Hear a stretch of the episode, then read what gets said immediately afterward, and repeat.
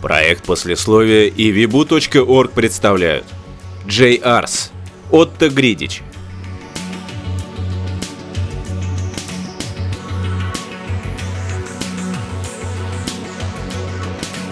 Стайлок робко предположил, что Татум Чедвик сошел с ума, вошел в неконтролируемый раж. «Веришь мне, Стайл? Веришь? Скажи честно». Они не поверили. А ты веришь?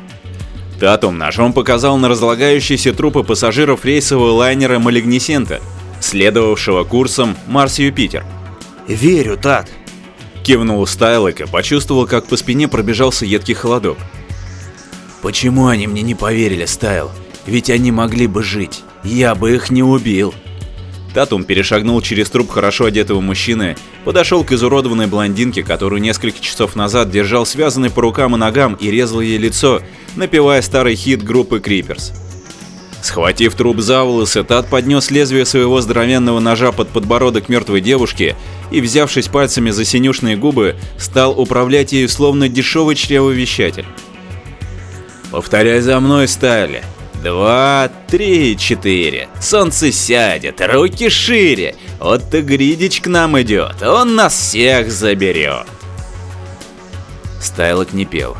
Он наблюдал, как Татум глумится над трупами, как медленно сходит с ума. Вся злость этого мира лезла из него, единственный, кто мог остановить его, был мертв.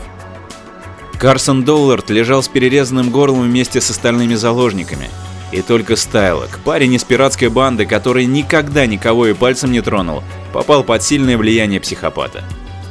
«Тат, осторожно!» Обратился к нему Стайл. «Что?»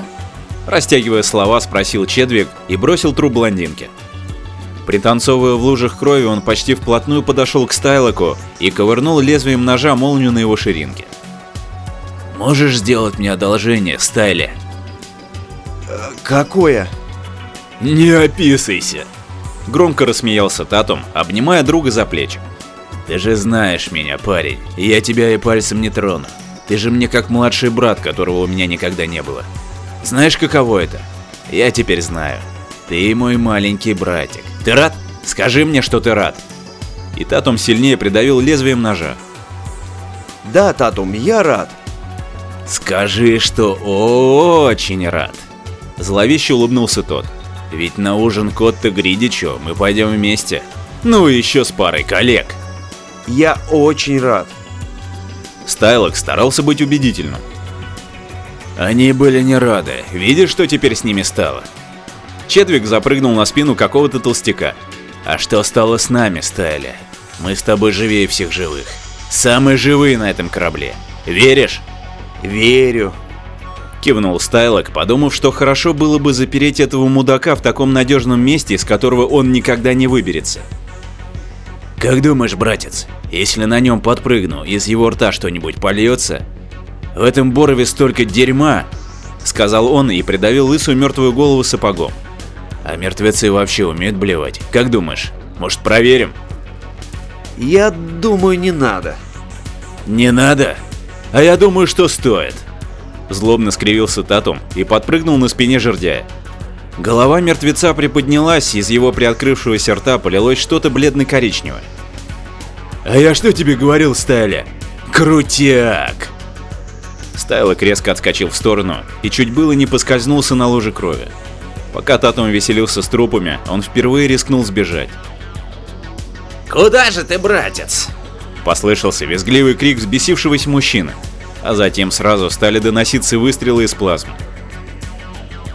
Стайлок выбежал в общий зал, где должен был состояться пышный бал. Он бежал вверх по широкой извилистой лестнице к дверям, ведущим на закрытую палубу первого класса. Слышал громкий визг Татума и боялся обернуться. Знал, что если замешкается хотя бы на секунду, его названный братец тут же застрелит его. Дверь не поддавалась. Замок заклинило. И тогда Стайлок, сам того не ожидая, вышиб ногой дверь и не мешкая рванул в сторону общего бассейна, вода в котором была багровой, а на ее поверхности беззаботно плавали казненные. «Мать твою, Стали! Немедленно стой! Будь мужиком и не беги от меня!» Еще один выстрел пролетел мимо, и плазменный заряд пробил дыру в палубе, отчего Стайлок подумал, что Татум хочет лишить его ног. Парень резко рванул левее, туда, где видел стеклянные двери, ведущие в торговые залы, где богатые пассажиры корабля могли купить себе все, что только пожелают. Торговый зал был оснащен тремя эскалаторами, идущими под самую крышу круизного лайнера, фонтаном и несколькими ресторанами. Интуиция заставила пробежаться по неработающему подъемнику и спрятаться за дверью табачного бутика. Оставив дверь чуть приоткрытой, Стайлок не знал, как это может ему помочь, но все же прятался за высоким прилавком, где совершенно случайно в выдвижных ящиках нашел нечто похожее на дубинку. «Думаешь, я способен выстрелить тебя, Стайли? Я просто тебя воспитываю. Это урок, суровый урок, и ты, кажется, его усвоил. Выходи, я на тебя больше не злюсь». Послышался голос Татума, который неторопливо прохаживался вдоль балкона, а затем пошел в сторону бутика, где спрятался Стайлок. «Я знаю, что ты где-то здесь. Стайли, выходи, и мы с тобой все мирно обсудим. Даю тебе пять секунд на раздумье». Стайлок не откликнулся. Вместо этого он бесшумно придвинулся к выходу. «Пять, четыре, три, два, один, один!» Тату медленно отворил дверь и зашел в табачный бутик, направляя дуло бластера в пустоту. «Время вышло, Стайл. Теперь я не уверен, сохраню ли тебе жизнь. Может, позволю присоединиться к мертвецам. Как думаешь?» Стайл робко считал шаги убийцы. Он решил молниеносно оглушить его. Парень искренне боялся, что не справится.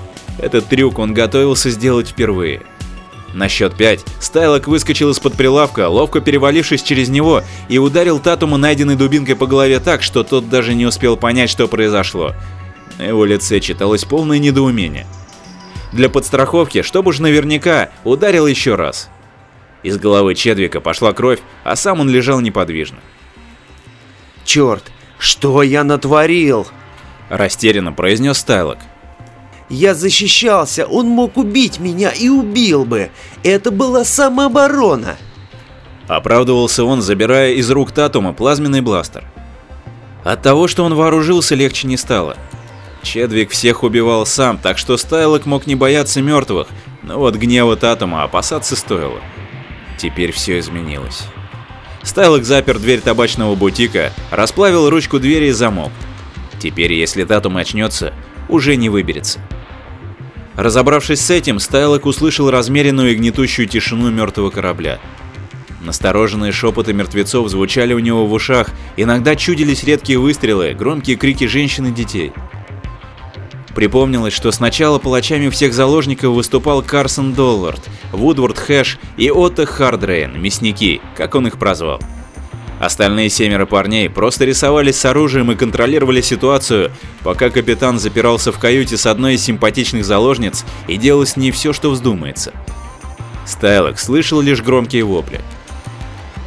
Слух об Отто Гридиче разнес Татум Чедвик.